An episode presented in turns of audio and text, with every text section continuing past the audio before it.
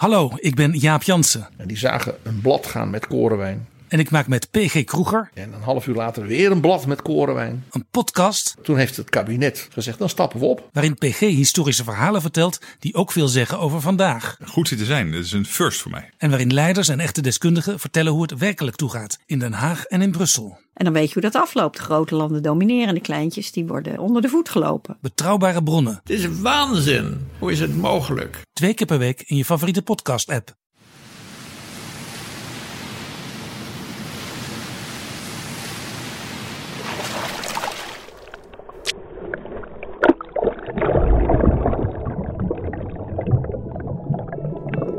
Je je voorstelt hoe Nederland er 66 miljoen jaar geleden uitzag, denk er dan vooral 5 meter zeewater boven. Ons land is in die tijd de bodem van een ondiepe tropische zee die krioelt van het leven. Gekleurde vissen in alle soorten en maten schieten heen en weer tussen de riffen. En ammonieten, kleine inktvisjes met ronde gedraaide schelpen en zeesterren dwarrelen over de bodem in de schaduw van reusachtige zeeschildpadden die traag door het water zweven. Maar de snelle dood was er ook. Zelfs de zwaar gepantserde zeeschildpadden waren niet veilig voor een reptiel dat zichzelf in miljoenen jaren ontwikkelde tot de perfecte jager.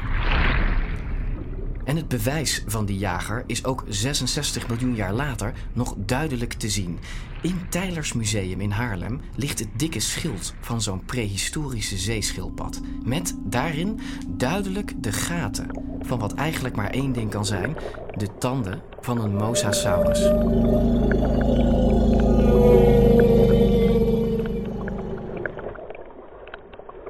Maarten, we gaan naar de Mosa, oké? Ja. We blijven dus ehm, onder water deze week. Het goede nieuws is ehm, dat we verblijven vandaag in de ondiepe subtropische wateren van, eh, van Nederland. Ja, kun je je voorstellen, dat moet toen ook een hele opwarming zijn geweest. Voordat het hier subtropisch werd natuurlijk. Ja, Want het is wel leuk voor de luisteraars om te weten dat er allerlei periodes zijn geweest in het bestaan van de planeet. dat die een stuk warmer was dan die nu is. ja, maar echt een stuk warmer. En ook periodes dat die een stuk kouder was dan die nu is. Ja, maar in het, in, in het krijt waren er bijvoorbeeld vrijwel geen ijskappen, als ik me goed herinner. Er zijn periodes geweest dat er helemaal geen ijs was. Precies, en dit was er dus een. En, en het- het waterlevel stond dus ook zo hoog dat, dat Nederland, zeg maar... Wij hadden toen zo'n vijf meter water. Eh, Dat valt me nog mee, want als eh, eh, Groenland plus Antarctica smelt, moet je rekenen dat de zeespiegel 70 meter stijgt. nou, dat valt Dus wel... dat betekent dat vrijwel heel Nederland, eh, behalve misschien het Veluwe-massief, terwijl, maar daar ben ik niet helemaal zeker van, onder water verdwijnt. Dus kan iedereen tippen, koop een vakantiehuisje in het Zouwerland, want in Nederland heb geen zin op de lange termijn. Dit Je is weet- wel overigens, eh, voordat de Antarctica smelt, ben je wel een paar duizend jaar verder. Dat wou ik zeggen. Maar op zich een, een investering. Ja, dit is echt de moeite. Op de lange termijn is dit ook voor je familie, is dit echt een, enorme tip. Nou, ik ga even terug naar het verleden. Ehm, eh, vijf meter dus stond er, stond er water in Nederland. Dat is op zich een, mooi, eh, eh, een mooie diepte, hè? want dat betekent dat het zonlicht nog vrij diep kan komen. Dat er dus ook een, dat er dus veel planten en dieren zijn geweest.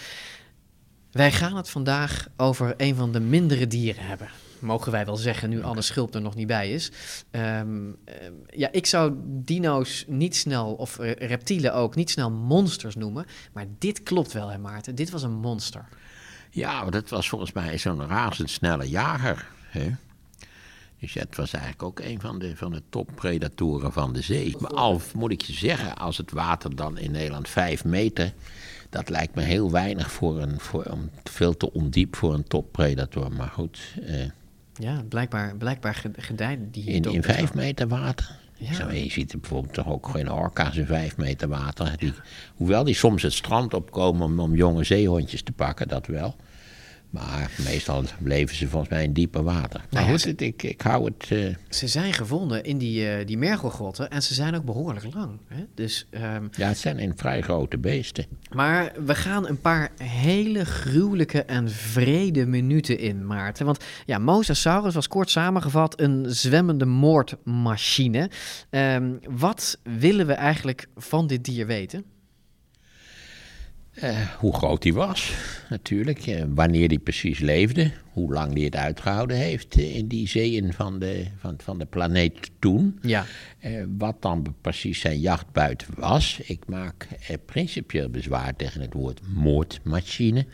omdat moord iets heel anders is dan wat een tijger of een leeuw of een grote predator doet om in leven te blijven. Want daar is die voor. En we weten allemaal dat ze een hele nuttige evolutionaire functie hebben. Want meestal grijpen ze dieren die verzwakt zijn of jongen. eh, Nou ja, gaan ze maar door. Dus kijk, moord is een typisch menselijk begrip. Namelijk dat je zonder eigenlijk een dringende noodzaak, nou, daar goed, daar kun je over gaan twisten, iemand, iemand of iets om het leven brengt. Ja, het dat- heeft iets met voorbedachte radenachtigs, bedoel jij eigenlijk, hè? ja, maar Deze, deze dieren waren gebouwd op, op het eten van andere dieren. Dat kun je ze moeilijk verwijten. Je kunt ze voor een rechtbank bij je volkomen kansloos als de mosasaurus daadwerkelijk eh, verschijnt voor Ja. het gerecht. Nou ja, ik heb het ook dan ook niet over het karakter van het dier, maar wel over de bouw van het dier. Want we gaan zien dat alles, alles, alles in deze, eh dit noem, zeereptiel noem gebouw... je een orka ook een moordmachine? Wacht maar, tot, je gaat het zo horen. Dit is echt erg. Ik, ik vind orka's leuk. Ik vind orka's... Orka's zijn babypoesjes vergeleken bij de Nou, mosasaurus. ik, ik wens je toe dat je, dat je niet eh, met een orka direct in het water kon, in contact komt. Wij gaan het zo, wij gaan het zo zien. Ehm, de mosasaurus heeft ook een beetje een Nederlands tintje, hè, want de allereerste is hier inderdaad gevonden. Volgens mij, we hebben ooit een, een schoolreisje gemaakt, denk vijfde klas gymnasium, naar een kasteel Rijkholt geheten. Dat was vast in het zuiden van het land dan. in Zuid-Limburg. En toen hebben wij die krijtgrotten bezocht en hebben wij van alles over de mosasaurus gehoord in die tijd. Ja, want dat is de plek waar die dieren vandaan komen. En we hebben mazzel, hè? want vriend van de podcast, bekendste paleontoloog van, van Nederland, Anne Schulp, die is zo ongeveer verliefd op dit dier. Mosasaurus is zijn eh, favoriet. Wat ook wel weer wat zegt over de vrede natuur die, ehm, die, eh, die diep in Anne Schulp huist, is mijn eh, bescheiden mening. Ja, daar zou je hem niet voor aanzien, moet ik nee, zeggen. nee, toch? Hij ziet er zo schattig in. ja, echt. een- Maar ehm, ehm, de allereerste gevonden mosasaurus ter wereld, die ligt in het Nederlands Museum, misschien wel jouw lievelingsmuseum, Maarten. Tijlers, daar ligt die. Tijlers is geweldig, omdat Tijlers natuurlijk in allerlei opzichten beantwoordt aan het, aan het ideaalbeeld van een museum. Eh, daar wordt van alles tentoongesteld. Er zijn fossielen, er zijn elektriseermachines, er zijn twee Ja. prachtige schilderijenzalen waar de schilderijen ook veel ontzettend leuk zijn opgehangen. Namelijk in drie lagen boven elkaar. Ja. Dat je niet dat gekloot krijgt van zo'n enorme, volkomen witte zaal met een brandblusser en nog drie eh, unieke kunstvoorwerpen Hier zijn erin. muren bedekt met schilderijen. Precies, je hebt, je hebt echt wat te zien. Er staat een bank in het midden waarop je in slaap kunt vallen. Het is, het is ongelooflijk.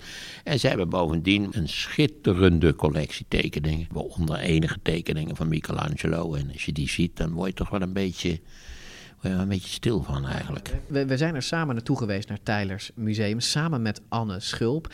En wij begonnen daar niet bij de tekeningen, maar bij een meterslange vitrine vol Ja. botten en tanden zo groot als keukenmessen. Dit is DinoKast. We nemen je mee naar miljoenen jaren geleden, toen de aarde trilde onder de voeten van Triceratops, Stegosaurus, grote langnekken, Tyrannosaurus rex. en resten ontdekt van de grootste dinosaurus. De dino die ze vonden is veel specialer dan ze dachten. More than 20 different dinosaur tracks. Elke week worden er nieuwe dino's opgegraven en de ene ontdekking volgt de andere op. Over veren, de kleur van huid, zelfs over het leefgedrag is het beeld wat je had niet meer geldig. Het is tijd voor een nieuwe kennismaking met oude vrienden. In de podcast voor iedereen die vroeger al van dino's hield en nu nog steeds een beetje. Welkom bij DinoCast. Ik weet ook niet precies. Ik kan het namelijk niet lezen, ondanks het feit dat ik nieuwe lenzen heb. Eh, Nou, de, maar dit is de mosasaurus, zie ik dat goed? Dat, is, dat zie je goed. Maar Maarten, even om, om mensen een indruk te geven. Hè. Dit is een kaak, en hier is er nog eentje. Die is zeker een meter lang. En er zitten, er zitten tanden in, ter grootte van, nou ja, onze, onze, Ja, van ja het, zijn onze zulke, het vingers. zijn zulke tanden. Ja. hè. Kleine banaantjes. Eh, als je nou ziet hoe dit uit elkaar ligt, dit is evident de bek met, met een paar hele fijne tanden. Dat moet je wel zeggen. Dus dit waren rovers, dat kan niet anders. Eh, dan moet het enorm ingewikkeld zijn om vanuit deze restanten uiteindelijk dus een beest te bouwen. Dan moet je ook wel een vaag idee hebben hoe die dieren mogelijkerwijs in elkaar hebben gezeten. Want als je dat niet hebt, dan lijkt het mij praktisch onmogelijk om een soort reconstructie te maken. En hoe, hoe, hoe groot was die ongeveer? Moeten we Nou, ons dit, daarbij is, eh, dit, is voorstellen? een, dit is een vrij fors exemplaar. Ik schat dat dit eh, beest bij elkaar ergens tussen de 12 en de 14 meter uitkwam. Een soort van Van grote kop tot. Ja, een, eh, de allergrootste. We kennen nog wel een paar hele grote tanden, een paar andere voorbeelden eh, die erop wijzen dat ze zelfs nog groter werden. zijn schattingen tot ruim 17 meter. Eh, 17 meter. Jongen, jongen, dat is een stuk Dat langer zwom dan en dat mijn zwom, woonkamer. Ja, en dat Dat- zwom hier rond aan het einde van het krijt. Want Want dit hoe- is een hoeveel meter is het, van, is het van hier tot het eind van de vitrine voor de, Nou, voor de kijkers? Weet je, ik, zal ik het eens even meten? We even Momentje, momentje. Past denk ik, mijn inschatting is dat hij hier net, eh, daar gaat hij, kijk eens, n- nou eens.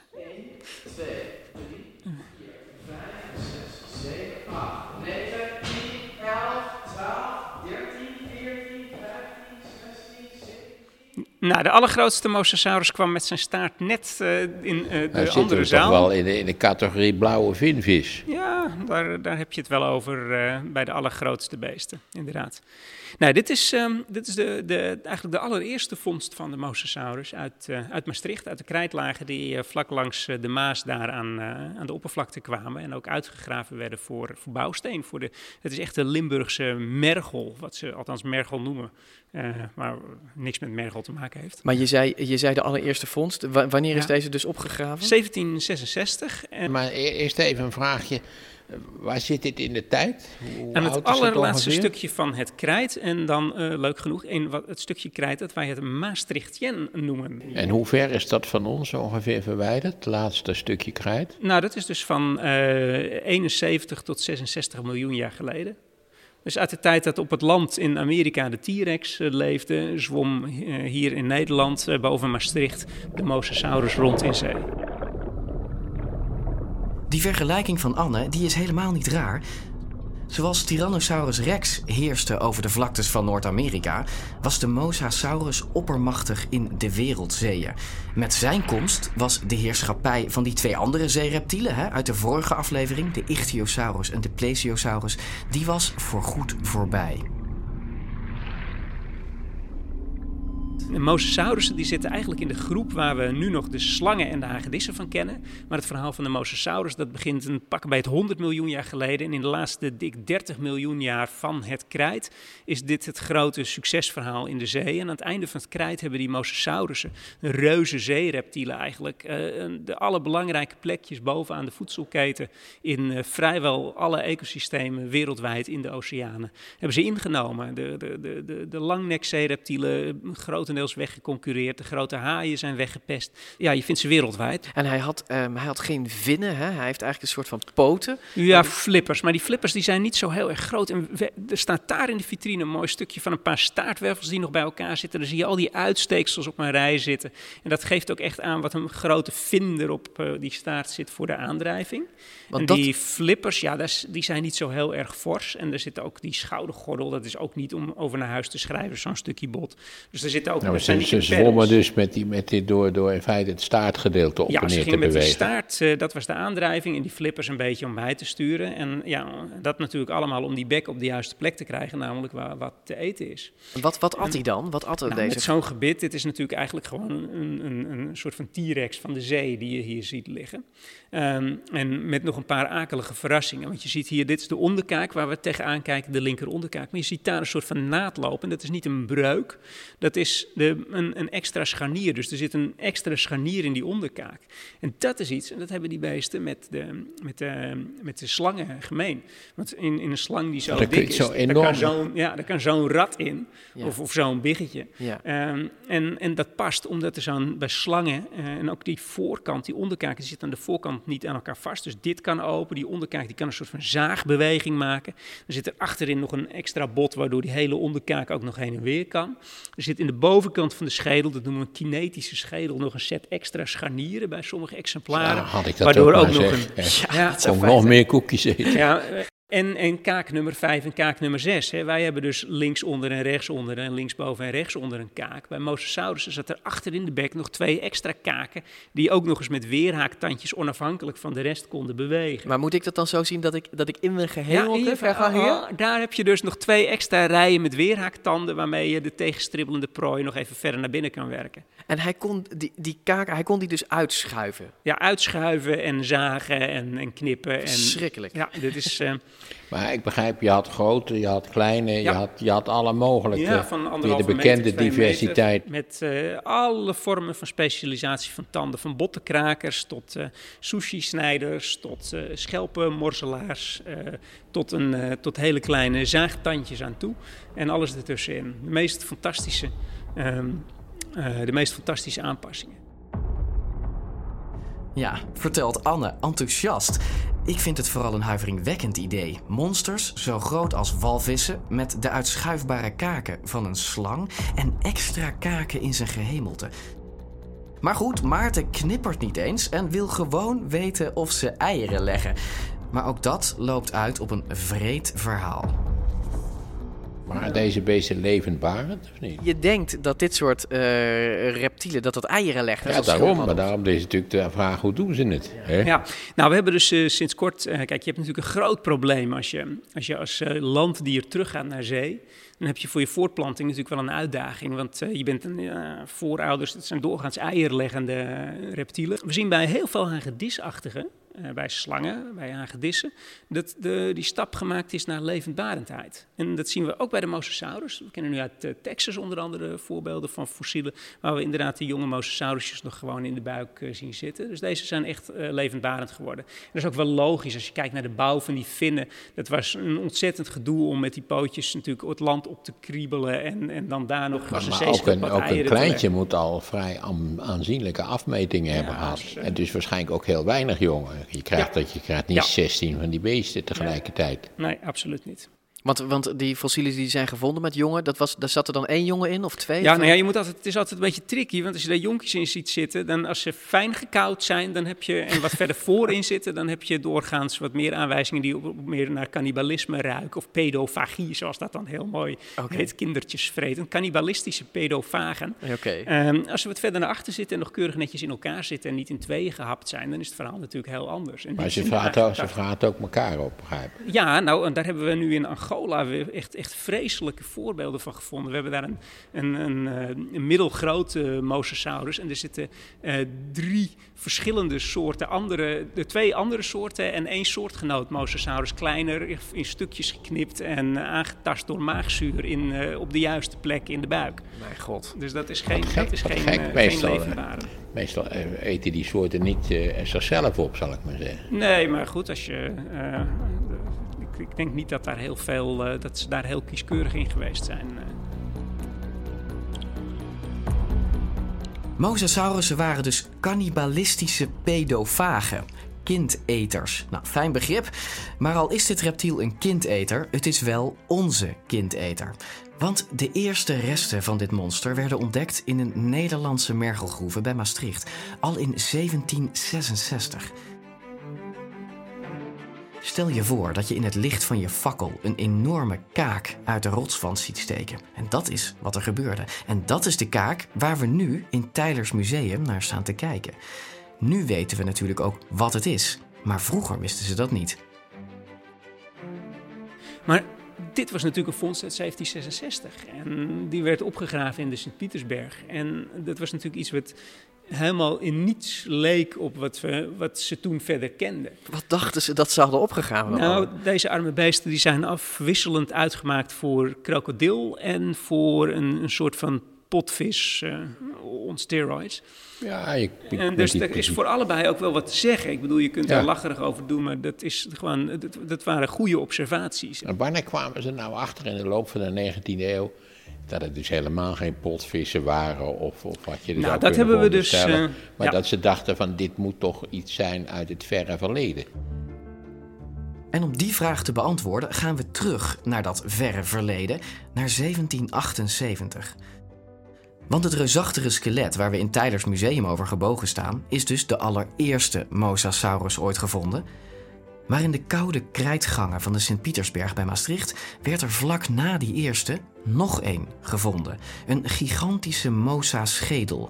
En het is deze schedel die beroemd is geworden en waardoor ze uiteindelijk zijn gaan denken aan uitgestorven dieren. Het is ook een schedel waar veel verhalen aan kleven.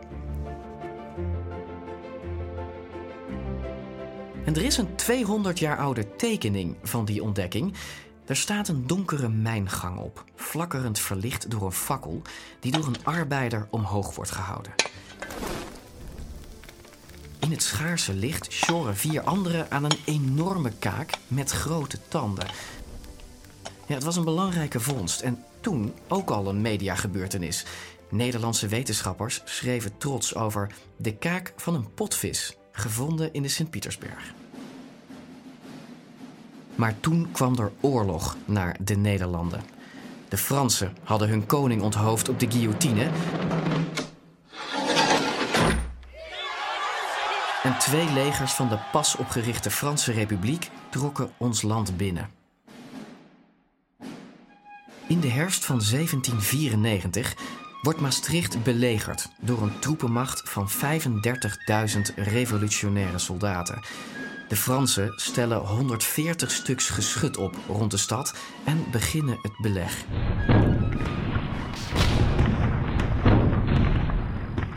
Branden breken uit en honderden huizen worden in puin geschoten. Na 45 dagen en hevige bombardementen geeft de stad zich over. En een van de eerste zaken die de Franse troepen zich toe-eigenen is, zoals zij het noemen, Le Grand Animal de Maastricht. Het grote beest, de Mosasaurus.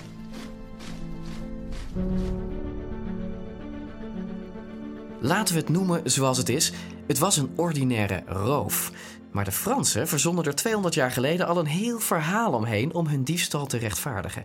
In Franse annalen staat bijvoorbeeld uitvoerig vermeld dat ze het afgepakt zouden hebben van een Nederlander die de schedel zelf onrechtmatig verkregen had. Ja, stelen van een boef is natuurlijk minder erg. En ze zeiden ook dat ze er een beloning van 600 flessen goede wijn voor hadden uitgeloofd. Allemaal flauwekul, verzinsels, niks van waar. Een verhaal. Slim bedacht om niet te hoeven toegeven dat ze de schedel gewoon met geweld gejat hebben.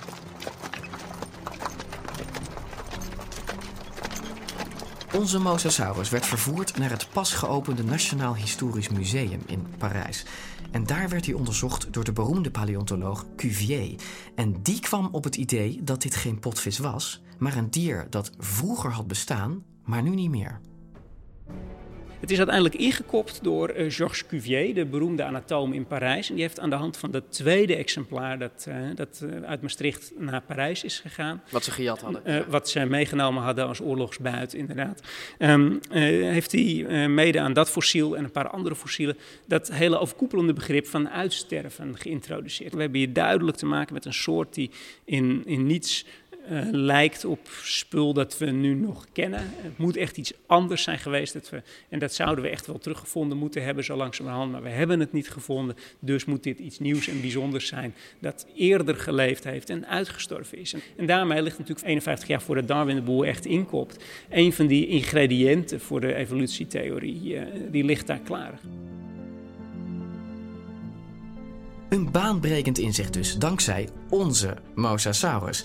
En het laatste opvallende aan deze hele geschiedenis is dat Nederland dit fossiel nooit meer heeft teruggekregen. Tot op de dag van vandaag moeten we naar Parijs reizen om deze Mosa te zien. Het is wel geprobeerd door de Nederlandse regering en door Maastrichtenaar Maxime Verhagen, maar de Fransen geven geen krimp. Maarten en ik spraken Anne hier de afgelopen week nog even over. Via een, ja, een videoverbinding, dus excuses voor de geluidskwaliteit. Maar we kregen een discussie over de vraag: moeten we dat fossiel niet nogmaals terug gaan eisen? Ze hebben wel geprobeerd om hem terug te krijgen.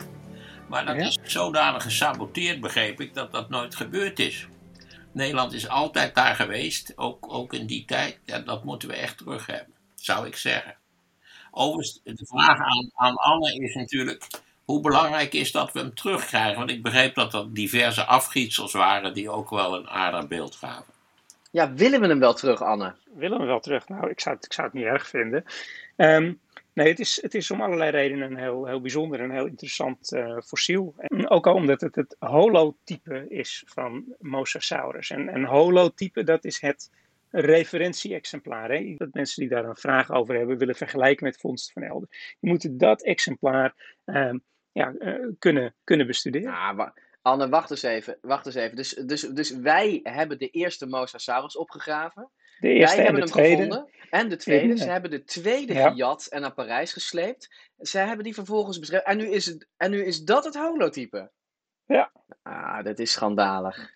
Ja, het, is, eh, het, is, eh, het leeft wel hoor. Het, eh, het is echt wel een dingetje in Maastricht. Maar er zijn net van, ze hebben hem nog geprobeerd terug te krijgen. Hè? Ik, ik hoorde dat eh, Maxime Verhagen daar nog eh, enige poging eh, toe gewaagd heeft, maar dat is hem niet gelukt. Nou, als het Maxime Verhagen niet lukt met zijn netwerk, zou ik zeggen, dan... Maastrichtenaar. Nou, het is, een, het is uiteindelijk nog wel een klein beetje gelukt. In de zin dat we eh, als bruikleen het grote fossiel een tijdje in Maastricht hebben kunnen tentoonstellen. Maar daarbij heeft Buitenlandse Zaken op dat moment ook wel een, een heel duidelijk eh, eh, neergezet dat op dat moment eh, de eventuele claims eventjes eh, even, even gestopt eh, werden. Als we nou toch hierover bezig zijn, ik bedoel, het zijn al, al die gestel- gestolen museumspullen, die moeten terug naar het land van herkomst. hè.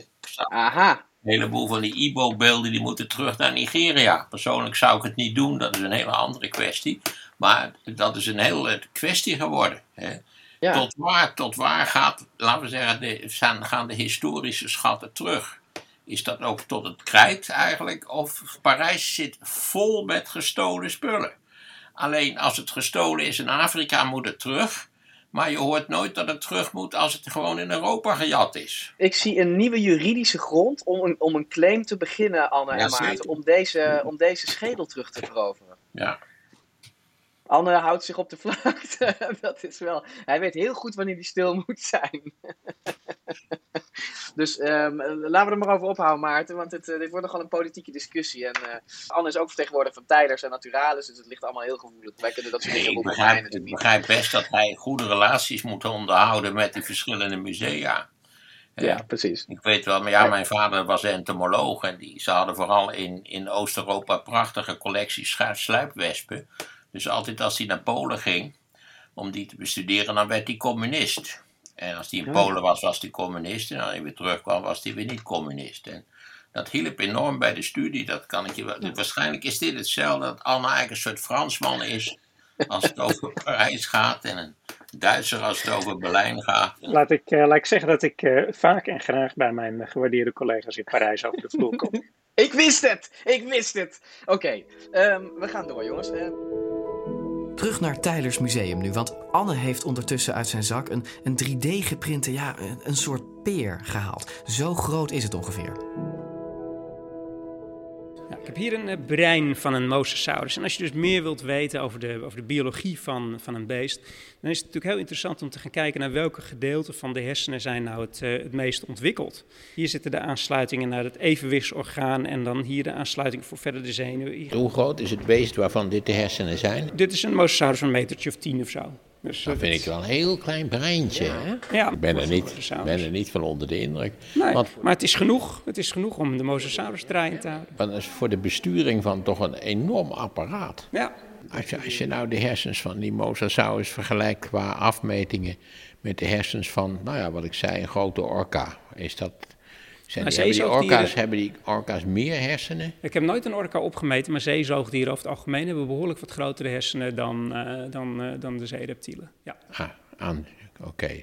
En dat geldt ook voor potvissen, blauwe Ja. vinvissen. Ja, nou. ja, ja, daar zit aardig wat in. Dus je kunt, ja, dat klinkt natuurlijk stom, maar erg intelligent waren ze dus niet. Waren ze wel bijvoorbeeld sociaal?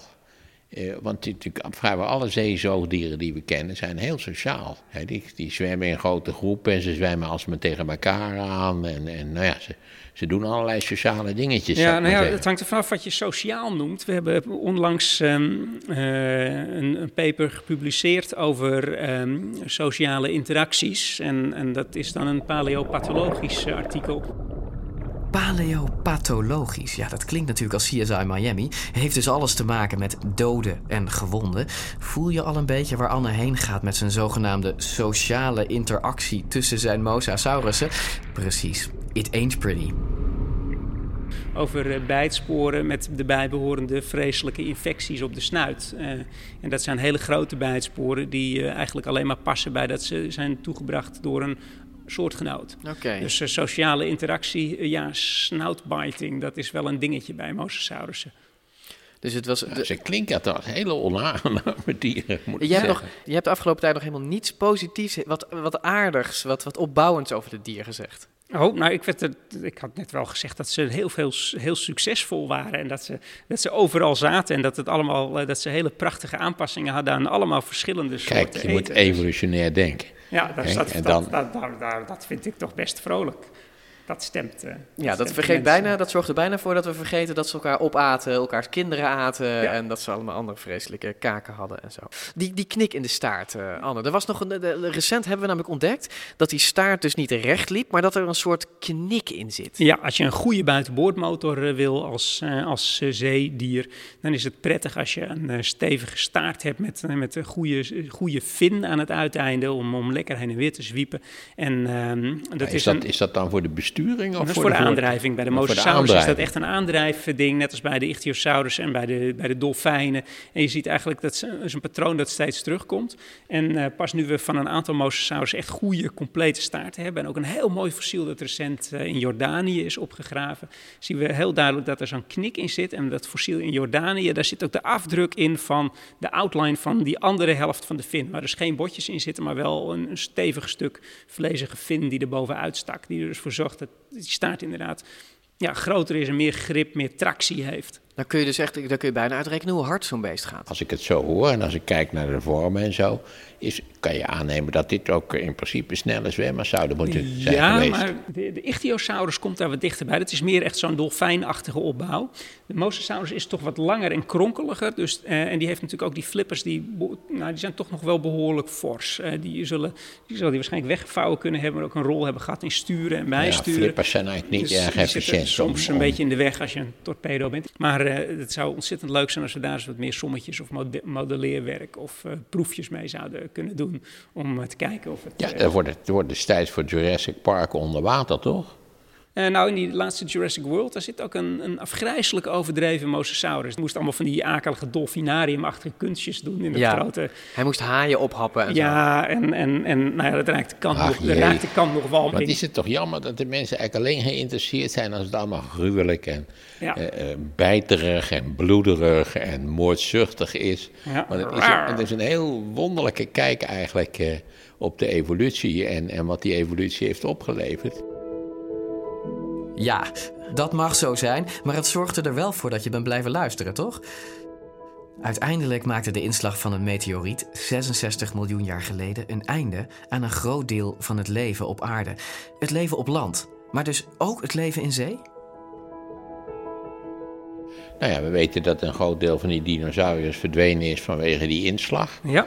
Uh, maar dit zijn zeedieren. Mm -hmm. En natuurlijk de, de, effecten van die inslag op zeedieren moeten totaal anders zijn geweest dan de, dan de effecten op landdieren. Ja, maar de overkoepelende impact is natuurlijk geweest dat uh, er bij die meteorietinslag het een tijd lang heel erg donker is geweest. En dat betekent als het heel erg donker is dat fotosynthese uh, op nul gaat. En aan de basis van de voedselketen heb je dus echt afgrijzelijke problemen. En zowel op het land als in zee stort de ecologie echt in. En maar dan moet, het echt, dan moet het echt jaren geduurd hebben. Ja, dat is echt buitengewoon vreselijk geweest. Uh, en, en we zien een slachting onder de landdieren. En inderdaad, we nemen afscheid van de dinosaurussen, we nemen afscheid van de pterosauriërs. Maar ook in zee uh, is het een drama. De ammonieten hebben we nooit meer teruggezien. De mosasaurus hebben we uitgezwaaid. En heel veel andere soorten die het uh, echt maar niet je hebt ook weer hebben. soorten die het overleefd hebben, die calamiteit. Ja, en dan is het, het patroon dat je dan ziet, is dat het als je een beetje generalist bent of niet zo kieskeurig of niet zo, eh, niet zo op één dingetje toegespitst bent. Eh, als je winterslaap kunt houden of als je op uh, maden die op rottende rotzooi, uh, nou ja, als je dat knabbelt, dat, soort, dat soort dingen. Of als je koudbloedig bent en je metabolisme gewoon een tijd lang op nul kunt zetten. Dat soort grappen heb je echt nodig om zo'n nucleaire Zeg maar het kakkerlakmodel. De kakkerlak, ja. Het zijn de kakkerlakken die, maar de mosasaurussen die hebben we nooit meer teruggezien.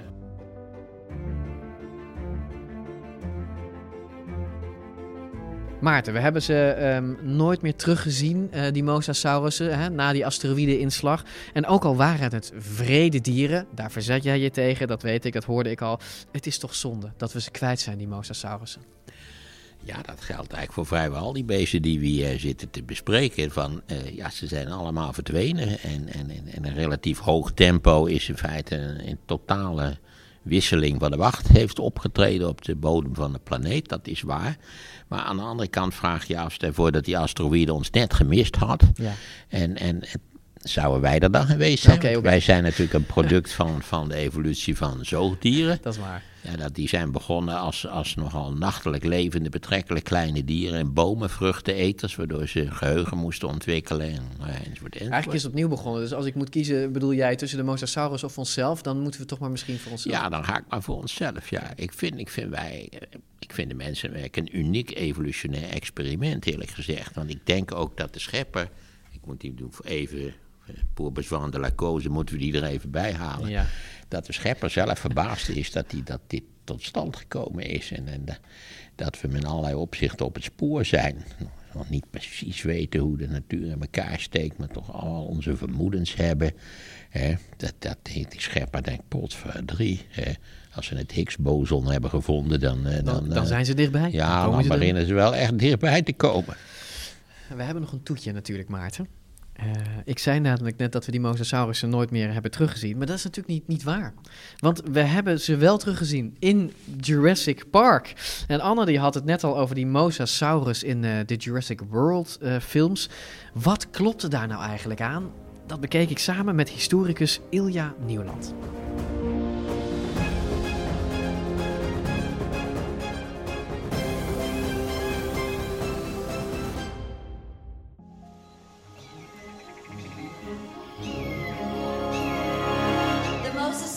Was thought to have hunted near the surface of the water where it preyed on anything it could sink its teeth into, including turtles, large fish, even smaller mosasaurs.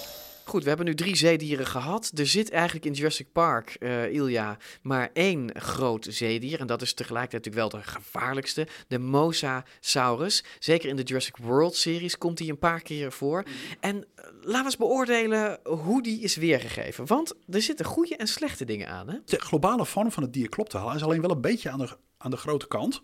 Een beetje, vind je? Ja. Ik vind jou zo beleefd. Het beest is, om precies te zijn, 45 meter lang in Jurassic World. Dat is drie keer zo lang als hij, als hij gewoon was. Ja, althans drie keer zo lang als we gevonden hebben. Ja, oké. Dat betekent, je kunt alles extrapoleren, dat blijkt ook wel. Wat ik eerlijk gezegd denk, wat ik vermoed, uh, dat is natuurlijk een beetje verdichting. Wat ik vermoed is dat ze iets wilden dat een grote witte mensenhaai in één hap kon opeten. En ja, dat extrapoleer je dan en dan kom je op een mosasaurus van 45 meter uit. Okay, folks, let's see if she's still hungry after already eating today. She's a little shy, so be nice and give her a hand.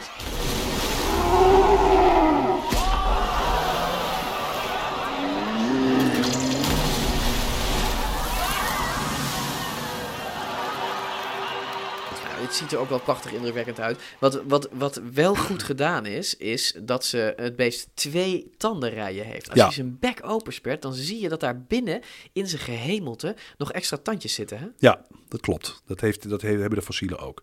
Op het, je moet ook evolutie niet altijd zien als dat elk kenmerk altijd nuttig is. Maar het is dit, dit, geval in het leven van de mosasaurus waarschijnlijk wel nuttig. Omdat een van de prooidieren die worden gezien voor mosasauriërs zijn pijlstaartinktvissen. Grote pijlstaartinktvissen. En dat is natuurlijk glibberig spul. Dus hoe meer tanden je hebt, en je ziet het ook wel bijvoorbeeld bij potvissen, de, de tandenrijen, die, die hele smalle kaak van een potvis is gedeeltelijk ook zo ontwikkeld om op een klein oppervlak zoveel mogelijk druk te kunnen uitoefenen, om dat glibberige, die glibberige prooi te kunnen pakken. Hij, ehm, als je kijkt hoe die zwemt, hè, want Mhm. dat zien we prachtig in eh, Jurassic World, dan eh, gaat het publiek naar onder en dan zie je hoe die, hoe die zich in het water voortbeweegt. Dan peddelt hij zich eigenlijk vooruit. ja, dat, dat, dat is een beetje larie. Dat kan niet. Nee, nee kijk, het mooie van Mosasaurus is dat we hier en daar beesten hebben die wel een beetje zich voortbewegen op dezelfde manier als Mosasaurus.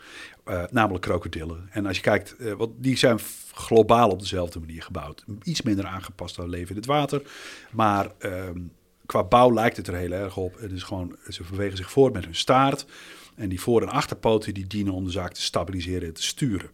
En bijvoorbeeld ook te wenden, wat in het, als je een roofdier is en je zit achter een hele wendbare prooi aan, ook heel belangrijk is.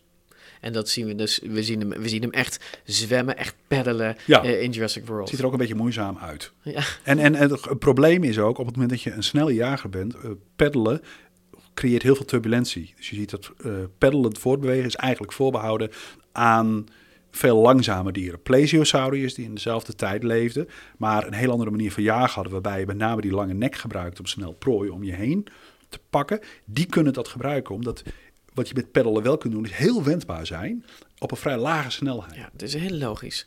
En waarom ze dat dan niet hebben overgenomen? Dit, dit is iets wat de filmmakers eigenlijk prima hadden kunnen doen. Ja. Maar Ja. ze hebben het niet gedaan.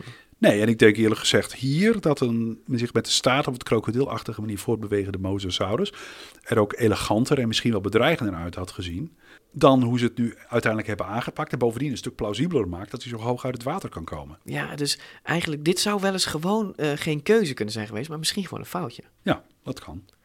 Ehm, ja, de kleur, hè? Prachtig turquoise, blauw-groen. Ja. Was hij in het echt zo, denk je? Weet ik niet. Dus op zich zeg jij, dit zou wel mogelijk kunnen zijn. Ja. Oké. Maar het is aan de andere kant ook weer zo. Wetenschappers hebben altijd moeilijke antwoorden natuurlijk. Het is ook zo dat als je bijvoorbeeld naar zeevogels kijkt, meeuwen, sternen, papegaaiduikers, et cetera, die hebben wel, je ziet wel bredere patronen in de kleuring. Donker van boven, licht van beneden, zodat hun prooi, vissen, als ze naar boven kijken, niet zo'n donkere zeemeeuw boven zich zien. Eh, dat is wel plausibel dat er bij onder Mosasaurus dat soort dingen wel aan de hand zijn. Dat je zo'n globaal idee hebt welke kant dat op gaat. Ja, daar hebben ze hier toch geen rekening mee gehouden. Nee, daar hebben ze, ik denk niet dat het überhaupt een factor is geweest. Irritant. Ehm, Oké, ze hebben zijn tanden ook best wel gepimpt. Want Ja. ehm, eh, ze hebben die tanden eigenlijk erger gemaakt. Het ziet er niet uit wat hij heeft. Nee, en tanden natuurlijk- hebben we wel heel, heel erg veel van Ja, gevonden. de, trossen en trossen en trossen. Eh, overal ook. Eh Mosasauriërs hadden ook een soort van tanden dat ze heel makkelijk kwijtraakten.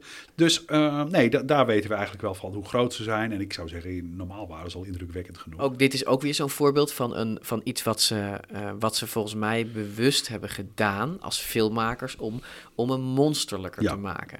Zonder meer. Gebeurt dat nou eh, in latere Jurassic Park films eerder dan, dan, in de, dan in de eerste, denk jij? Ja, zeker. In de eerste hebben ze heel erg hun best gedaan om een, eh, om een min of meer accuraat beeld te geven. Het was natuurlijk de introductie van het hele concept. Dus dat maakt het ook lastiger om, om daar erg van af te wijken. Maar de Jurassic World 1 wordt ook gewoon gezegd dat ze een soort van ja, zelfgebakken dinosaurier eruit hebben gegooid.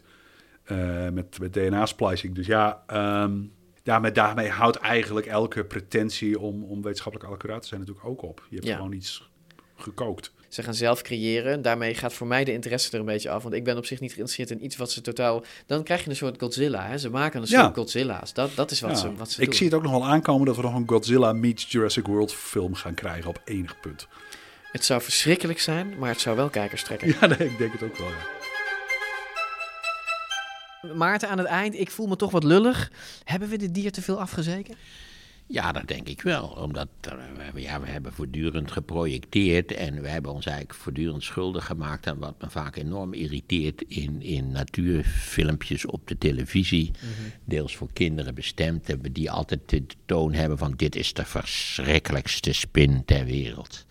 Met het gif van deze enkele spin, de zwarte weduwe, is het mogelijk om de ganse bevolking van Utrecht druppelsgewijs om het leven te brengen. Dat, en dat is, ik, ik begrijp wel, dat is om de boel op te jutten en om het interessant te maken. Toegankelijkheid, maar het, het, Maarten. het Zo- een- zo noemen we dat. Het is een fundamenteel verkeerde kijk op de natuur. Cannibalistische pedofagen. Weet je nog dat Anne zei dat ze zelfs hun eigen kinderen aten? Daar, daar hadden we dat. Nou ja, kijk, dat zijn wel overlevers natuurlijk. Hè? Ja, precies. Nou, dan gaan we het nou, kan het zijn dat ze, je weet dat als, als leeuwen, die, die zijn natuurlijk, eh, weet het, die hebben, er zijn veel vrouwtjes en weinig mannetjes. eh, En, en als het, het, leidende mannetje dat vervangen wordt door een nieuw mannetje, dan worden alle kinderen doodgebeten van het vorige mannetje. Dus ja, dat is evolutie. Wij vinden dat nou geen zo'n, niet zo'n sympathiek gebaar.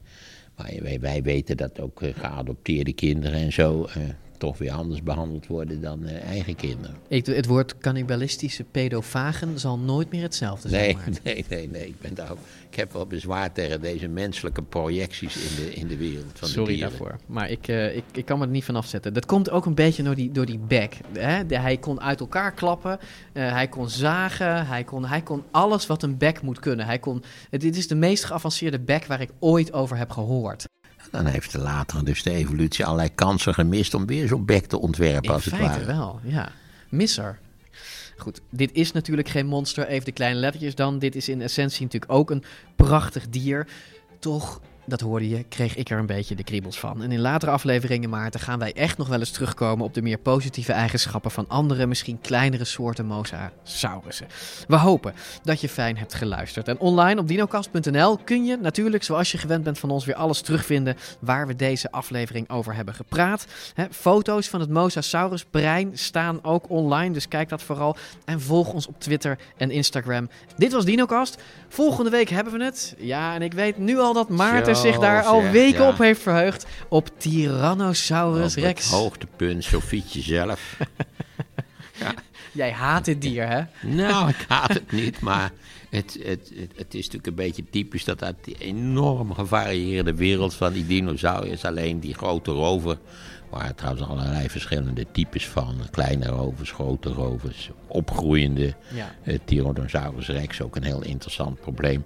Dus ja, ik vind die aandacht wel wat overtrokken en ik zou het liever hebben dat, het, dat we het zoveel mogelijk in, in breed spectrum zouden benaderen, wat we ook wel hebben gedaan, toch? Ja, maar dus- ik wist dat dit op te wachten is. Ja, dit stond op het menu. En we gaan er volgende week echt aan beginnen. Of Maarten dat nou wil of niet. Tot volgende week in Dinocast.